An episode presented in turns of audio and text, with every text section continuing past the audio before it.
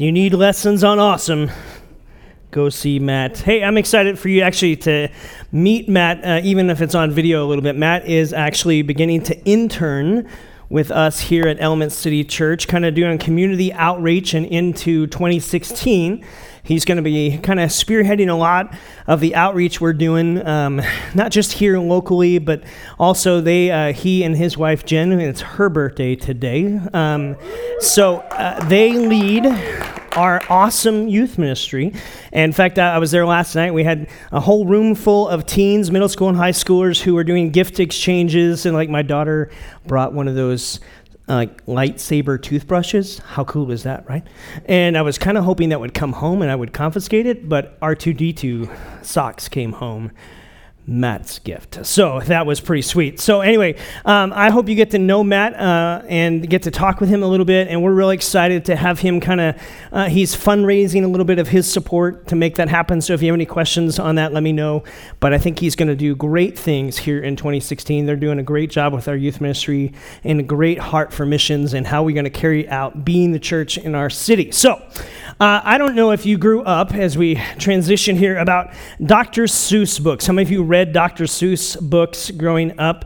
They're awesome. And I don't know if you've heard of one of the le- lesser known ones called Sneetches. You ever heard of that one? It's about Sneetches. They were little tall, kind of somewhat slender, a little bit of a belly type thing. Um, they were yellow and they lived on beaches, okay? And so the book kind of goes and tells a parable about the Sneetches. And here's the deal what you got to know is there's two groups of them. One is the in crowd, the in group of Sneetches that has like a green star on their belly.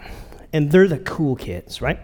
Then there's these other Sneetches that, well, they don't have the green star and you just look at their he's sad isn't he? He's just sad. And so he realizes or she realizes they're not in the in group. And so this book kind of unfolds and it goes on this story this this parable so to speak about this in crowd and those who are kind of on the inside and those who are on the outside kind of looking in. And i was thinking haven't you had moments like that in your life where you felt like maybe you were on the outside kind of looking in. I know i've had those moments moments where like all your friends are getting uh, like dates to the dance and you're like i hate dancing. Um, because i don't know who to ask and, and no one's asked me and all that kind of stuff. This is a personal story i've shared with my counselor. But um, so maybe you've ever felt kind of the sting of looking on the outside, kind of looking in, realizing maybe uh, you didn't get invited to sit at that lunch table in junior high. Let's just face it, junior high is rough, okay? It's tough, isn't it? And maybe you didn't get the invite to that. Maybe you didn't have the right labels on clothes or the right kinds of shoes, and so you kind of felt like you never fit in. Or maybe uh, during the kickball game when people were choosing sides and all that stuff, and you kind of got picked toward the end of it. Anyone with me? Just raise your big toe. Um, so we're not gonna, we're, we're among friends. Um, so it's this idea of feeling on the outside, kind of looking in. And tonight, as we continue this colors of Christmas and look at the color gold, I want us to think about those outsiders and those who are kind of on the outside looking in. Because I think what I want us to see in the Christmas story and what God declares with great clarity is that his gospel story, the story of Christmas, is for those who are outside. Because here's the reality we're all outsiders. Compared to God and His holiness and how He set things up, sin has kind of marked us in a way, and our own choice to rebel and our own choice to say, hey, we're going to do it without you, God, we're all kind of outsiders looking in. But those who have put their faith in Jesus go on this journey where you're invited into the inn. And we've been looking at this series. Remember the very first week we looked at this whole idea, the whole Christmas story, which has so much fanfare and so much festivity to it, actually comes out of great darkness, comes out of great silence. As this very first week we looked at this idea of the color green, and that the fact there was 400 years between God's last communication and connection with people and the bursting forth that night, that night we'll celebrate here in a few days, of Jesus' arrival. But yet, God wasn't silent. Maybe He wasn't speaking audibly or giving messages where people could see, but God was very active behind the scenes, setting the stage for everything to unfold as that night and that arrival came. God's timing is perfect. It's like the spring bursting forth out of the winter. And things kind of come to life and things go into motion. And last week we looked at this idea um, of a, a blue Christmas and the reality that for Mary and Joseph, that first Christmas probably wasn't very festive. In fact, their hearts were probably pretty uh, down, pretty blue, if you will. If you think about all the struggles and all the stresses that they had to overcome, that in the blue moments of life, God's presence and His provision is still moving in your life. And for us to be reminded of that, that even when things feel south and they feel like God's not active and things are maybe not uh, progressing the way that you want, to recognize God's still active in your life. And He will, I think, loves to surprise with His presence, with His provision, and His whispers of, hey, I've got you. I'm right here with you. That's the beauty of Emmanuel, which we just sang about. It's God with us in the good times and with us in those challenging blue kind of moments. And tonight, I want us to look at the story that comes out of Matthew chapter 2. And it's about these guys. Um, you may know them as the wise men, and you may know them by the number three. But the reality is, there was probably more than three, which I know, I just blew your mind. There were three gifts mentioned, and we know that. But we don't know the number of the caravan that would have come. But here's what we do know. When you read through the stories, you realize this would have been a spectacle of people arriving into Jerusalem. This wouldn't be like three ninjas on camels coming to bring three gifts for Jesus, okay? They wouldn't be quiet. This would be a great caravan and, and, and, great spectacle coming into the city. It's why it caught Herod's attention. It's why Herod is sad, and it says in the text, we'll read in a second, that all of Jerusalem is sad with him. Why? Because Herod's a dictator. And when he's sad and upset, bad things are going to happen. And so the people are sad and upset. And so there's things that are rolling on here. So if you have your Bible, if you want to uh, take your smartphone, you can go to YouVersion. It's got all the notes in there. And I want to read through this, and then we're going to unpack it a little bit and kind of see how it applies to us as we look at this color gold. And just because I have my birthday and I'm getting older, I have to take my glasses off. Here we go. Matthew chapter 2, verse 1 through 12 here it says After Jesus was born in Bethlehem in Judea, during the time of King Herod, um, Magi from the east came to Jerusalem and asked, Where is this one who's been born king of the Jews? We saw his star when it rose, and we've come to worship him. That's important, remember that. When King Herod heard this, he was disturbed, and all of Jerusalem with him. It's not good to have an angry, uh, unhealthy, uh, fearful driven uh, dictator disturbed. Uh, when he had called together all the uh, people's chief priests and teachers of the law, he asked, Where is this Messiah to be born? In Bethlehem in Judea, they replied, For that is what is written in the word. But you, Bethlehem, the land of Judah, uh, are by, by no means least among the rulers of Judah, for out of you will come a ruler who will shepherd my people Israel. That's referring back to an, an ancient text that's prophesying about this. Verse 7 Then Herod calls the Magi secretly, found them, uh, found out the exact time the star had appeared, and he sent them to Bethlehem, saying, Go search carefully for this child. As soon as you find him, report it to me, so that I too may go worship him. Now, if you're going, wait a minute, you should be. Um, after they had heard the king, they went on their way. The star they had seen rose, went ahead of them until they stopped over the place where the child was. When they saw the star, they were overjoyed. On coming to the house, they saw the child with his mother Mary. They bowed down and worshiped him. Then they opened their treasures and presented him with gifts of gold, of frankincense, and of myrrh. After being warned in a dream not to go back to Herod, they returned to the country by another route. It's interesting. These are outsiders that for some reason have been searching and something has caught their attention. Something has captured them in a way to get them to go on a journey. What's interesting is, is they go on this long quest. We, we know they're probably from uh, several hundred miles away, probably from Persia area or Babylon area, and they've traveled this. What we know about them is they're astrologers. I mean, they're just they're people who are into astronomy. They're they're studying. They are looking at ancient texts, and, and they're probably people who are uh, maybe early scientists, if you will. They're searching for truth, and they're searching for the things. What is life really about? And somewhere along the way, in the pursuit of, their tr- of truth, they discover something in the stars, and it piques their interest. They begin to study about it, to read about it. And for some odd reason, it brings them on this journey of faith where they're questioning, they're searching things out. They are by no means, at the start of this, followers of Yahweh. But somewhere along the way, I think in this journey, something in their faith begins to kind of a curiosity begins to rise. There's something that goes on in the search for what is happening. And they came. You know, we know in, uh, ancient times, we know uh, Halley's Comet was around 12 BC. We know Jupiter and Saturn were kind of lined up three different times around 7 BC. We know there's an explosion of, like, we know this from science. And so Matthew is recording this. You have to remember the theme of Matthew, the whole gospel, is that Jesus is king. He's writing to a Jewish audience, and he's wanting them to know that this is the Messiah.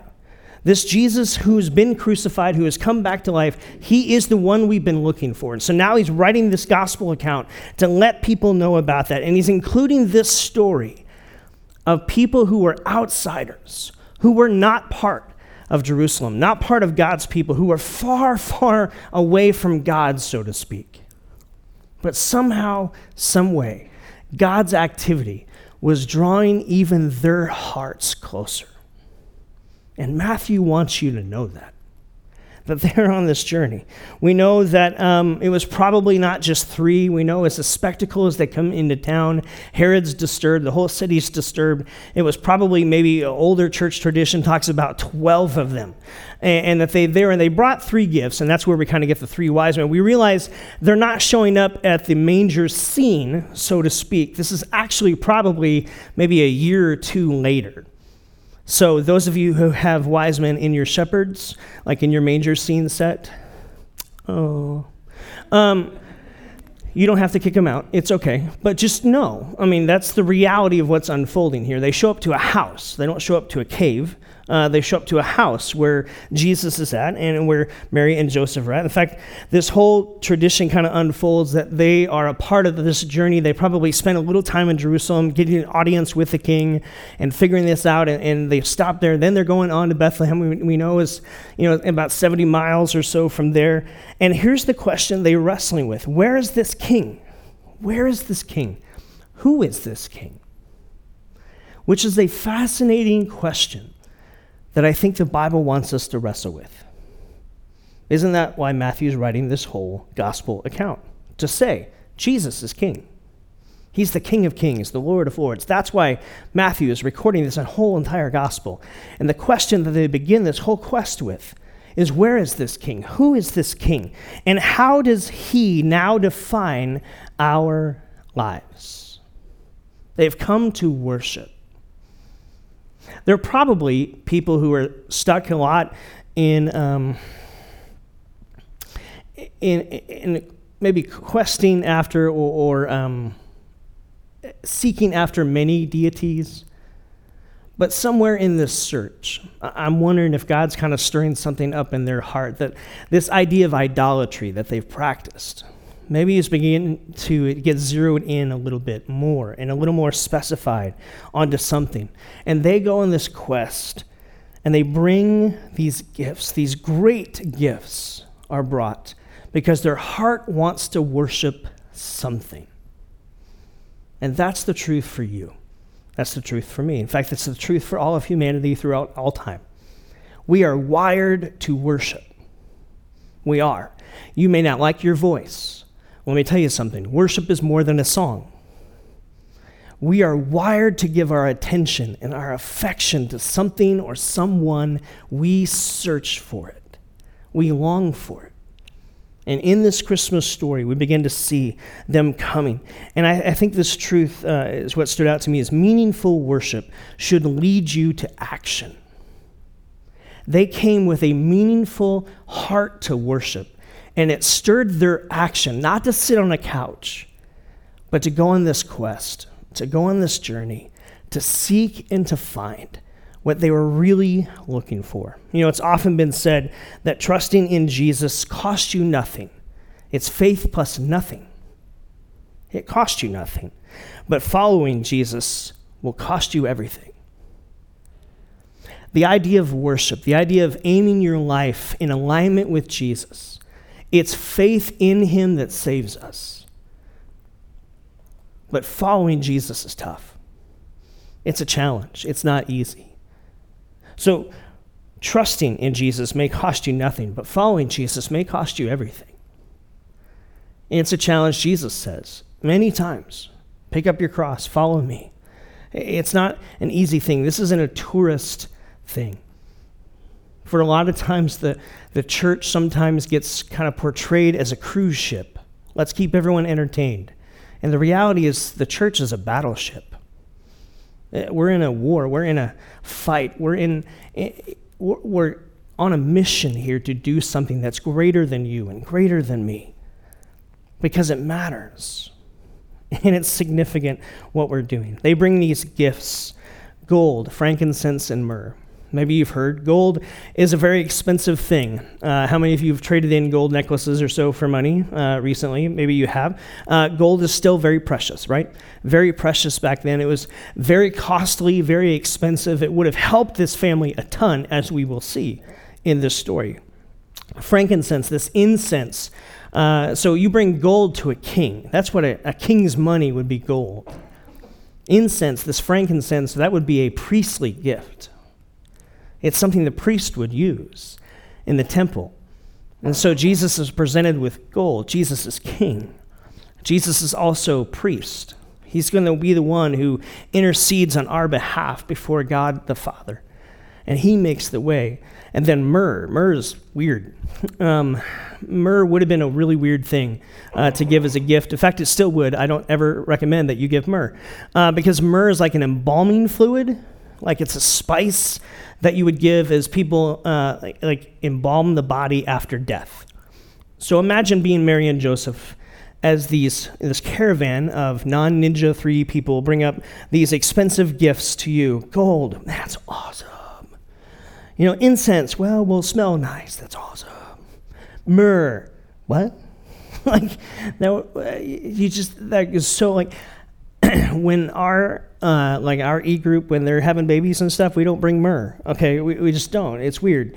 Um, but they knew something. I think even then, Jesus' story is beginning to unfold even before it's ever really, really started. We know that these gifts given are representing something bigger of what's going on in this story. It's not just people showing up at a house this is kind of foreshadowing of some things to come. Things that were going to be done, things that Jesus were going to say. The original question where is he? Where is this one that's been born King of the Jews? Where is he? And there's search for that.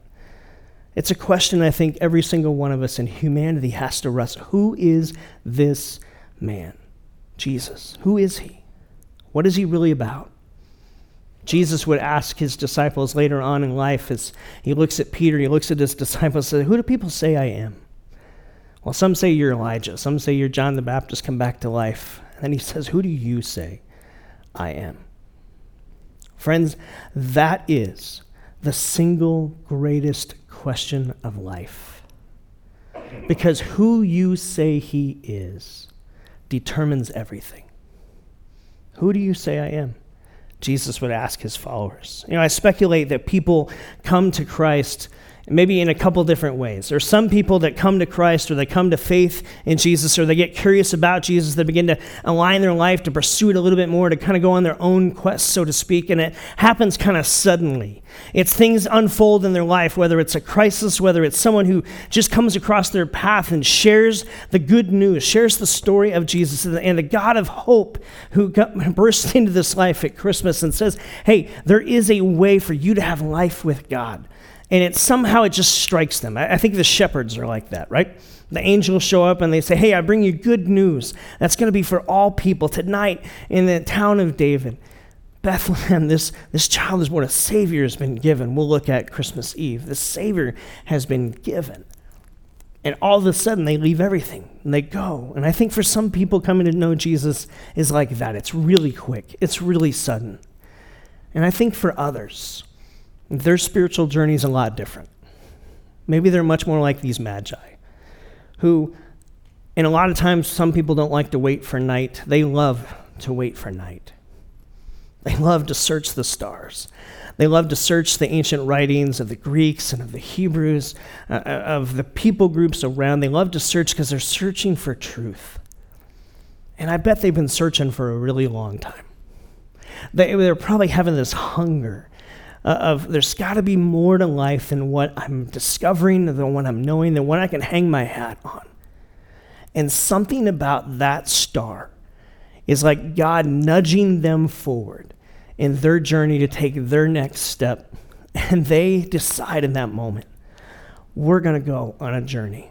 This isn't something we're just going to read about and not do anything. Uh, in fact, we're going to actually let our worship and what's stirring within us lead to action. And so they go on this quest and they go on this journey to find and discover. And I think for some people, their spiritual journey is like that. It's a long, slow process of just steady, one step after another, where God of the universe, who was working everything during those 400 years to get everything right, I think loves to do that in individual people's lives. For some people, it's quick. And Jesus shows up and it catches their attention, and off they go and they start a journey of faith. And for others, it's lots of questions, lots of searching, lots of doubts, lots of struggles that they wrestle through. I think somewhere along the way, people fall into one of those two categories. And this star was like another nudge for them. See, the Bible portrays all of creation is speaking so that we might know that there is one greater than you. All of creation is proclaiming. You look through Romans chapter 1, it speaks of creation speaking this language that people might know. I think we live in a culture sometimes that says, hey, don't talk about the Christmas story. It's not something we should really talk about. We should just call it happy holidays. And I'm not here to get on a soapbox for that. If someone says happy holidays, just say happy holidays. We don't have to make it a fight. But I think a lot of times in our culture, we're trying to downplay the story. And the reality is, there is a message going out, even in all of creation. Jesus said, Look, if these people weren't crying out, the rocks would cry out all of creation is speaking this. Droids would cry out and talk about Jesus. It's awesome. For those of you watching online, there was a phone. Okay, so Ephesians chapter 2 talks about this beautiful imagery that God is rich in mercy and He made us alive with Christ. We were once enemies to God, now we're brought right through Jesus. And then it has these uh, words in verse 17, chapter 2 He brought this good news of peace to you, Gentiles who were far away and to the Jews who are nearby. Now, all of us come to the Father through the same Holy Spirit because of what Christ has done for us. This message that the good news of Jesus is still available is a message that's meant to be shared. Even when people are putting up signs to say, don't talk about it. One of my favorite lines from Forrest Gump is when he says, Always take some food with you when you go to the zoo there's signs there that say don't feed the animals, but it wasn't the animals that put there those signs. They didn't put them there. And I think in our culture, we put a lot of signs that say don't talk about the Christmas story, don't talk about the hope, but yet Romans chapter 1, verse 16 says, For I am not ashamed of the good news of Christ. It's the power of God at work. It's God's power at work. It's His story going out. It's His story changing lives for those who believe, first for the Jew, also for the Gentile, the near and the far, the outsider, and those close by. It's interesting to me in Matthew chapter 2 that it's the outsiders who had more of a heart to search, more of a longing to find, than those who had Jesus born in their own backyard. And what does that tell you about the gospel? The gospel is not just for those who are close by, it's those who are outside, who are far and disconnected. It's those who will seize an opportunity. So maybe this next week, this is your opportunity. That as you have conversations with coworkers, with friends, with neighbors, to say, hey, you know, there's a greater story going on. It's, it's awesome to do gifts and it's great for all this stuff and it's fun family time and all that. But there's a greater story going on. And maybe you're talking to them is not more than like trying to prove something or uh, to win an argument. Maybe it's simply an invite. Maybe it's saying, hey, why don't you just come with me to Christmas Eve? Why don't you, if you can't make it then, why don't you just start the year? I know that you've been having a rough time, and I've been praying for you. Why don't you just start the year? Coming to church with me. We'll go out to eat afterwards or something. Just give it a month. What if you just invested a month of your life to just give it a shot and see if there's more to this story that's going on? I love that the, the Magi came to worship. Worship is not just singing a song, worship is about prescribing and affirming worth to that which has captivated your heart and your attention and your affection. It's about proclaiming worth of who He is. It's not driven um, by, or I would say, worship is a choice and a decision of the heart. It's not a pulse driven feeling or a preference absorbed sensation. That's not worship. Worship is a decision to say, I'm aiming my affection, I'm giving worth to who has my heart, to what has my heart. And all throughout this story, I think these magi have been searching for what is the right thing to worship. And I think in this moment they discovered, or maybe they took their next step to see what Matthew's trying to prove through his whole book Jesus is the true king. He's the one that's worth your worship. So they discover this. They go on this journey. It goes on, verse uh, 13. When they had gone, an angel of the Lord appeared to Joseph in a dream and said, Take the child and his mother and escape to Egypt. Stay there until I tell you, for Herod is going to search for this child to kill him. In fact, what we know from history is that Herod goes through and he kills every baby boy who is two years or younger in all of this area, this region. Because Herod, what you have to know about him is Herod's a title given to a king, but this is Herod the Great, who is maybe in a lot of ways a schizophrenic, maybe in a lot of ways uh, just manic depressive, maybe in a lot of ways just outside his own mind. He's already killed most of his family because of fear for uh, them maybe taking his throne one day. This is not a guy to mess with. This is not a guy you negotiate with. This is a crazy guy who's got all the power.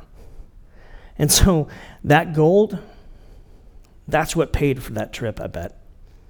To get them to flee out, which fulfilled another prophecy. Later, he comes back to Nazareth, which fulfilled another prophecy, because here's what you begin to see is that prophecy after prophecy begins to come true as the Old Testament is bearing witness to who the true king and who the true Messiah is.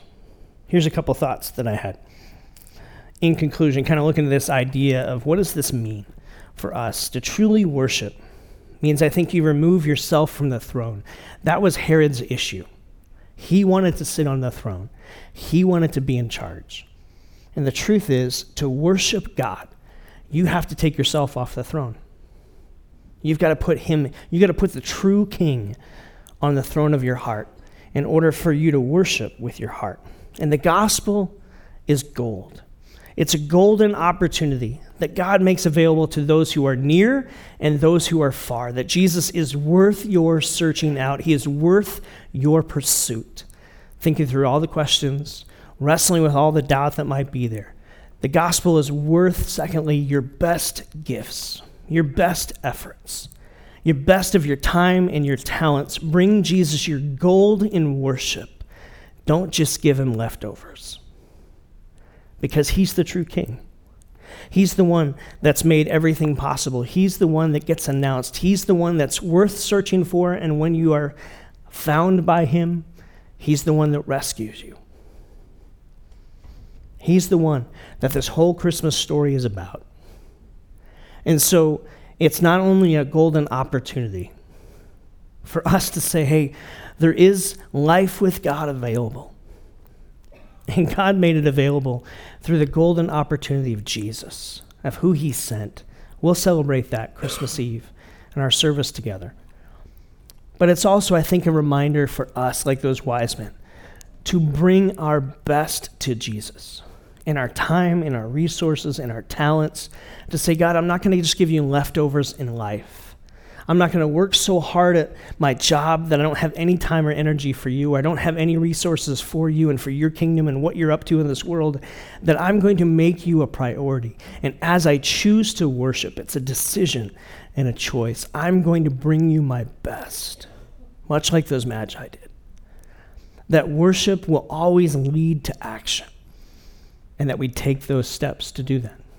And so, wherever that may hit you and find you tonight, I pray that the Holy Spirit would just kind of nudge your heart for your next step and what that may look like. What does that look like to, to honor God, to bring your best to Him, to bring gold in that? What does that look like to say, hey, I'm not ashamed of this gospel story and, and I want to share about it?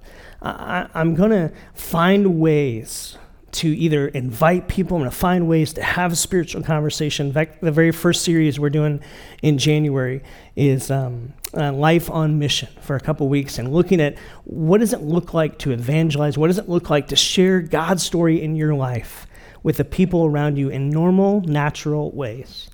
How would you share the gospel on a napkin? That's one of the messages I want to give. And I want to help you with that. That I think God's put a passion within our church of inviting. We are about inviting people into life with God. And that means there has to be an invite. There has to be an opportunity for us to say something, not just hope that it's caught or hope that it's, you know, maybe, maybe they'll catch on. I think that's the challenge that worship is about this action, this action step. And so, would you pray with me? We're going to move into a time of communion. If you're new here, we do communion every week uh, almost and offer an opportunity for that. We've got communion stations down front and here in the middle. And we'll give you an opportunity. Our worship team is going to come back up and we're going to continue on and worship with a couple songs. But Father, we're grateful for you. We are grateful for the wise men's story here. That your gospel and the good news of Jesus is good news for people who are outsiders, which is awesome news because we were. Everybody is outside of, of your best, outside of your will. But we get welcomed in by faith in Jesus alone. And we have found becoming ones who have aligned our lives with you. Sometimes it's easy for us to stand and, and maybe keep others at arm's length, saying that, oh, we're better than. God, forgive us for that. Because the reality is, we were all outsiders. The beauty of your grace is that you are a Lord who's rich in mercy, and that you made a way for those who were far away from you to be found, and those of you, uh, those of us who are maybe a little closer to be found as well, and to be welcomed home into relationship with you. So as we remember that in communions, we take that bread remembering that's your body given, broken for us, as we take that juice and remember that was your blood spilt, that we might be welcomed in, no longer outsiders, but welcomed in to your kingdom, to your family, that we might have life with you. Father, as we worship you here in these next couple songs, would you continue to stir us? Would you allow us as a church, individually and all of us corporately together, to have a greater passion? to let people know about the golden opportunity, that the good news of Jesus is still available, it's still accessible, and that you would help us to stir our worship to be a willful decision to bring our best of our time and our talents, our treasures, our abilities, that we'd honor you in all that we do and say, that we wouldn't give you leftovers, we'd give you the best, because you deserve that. You're the true King. We love you. We love you.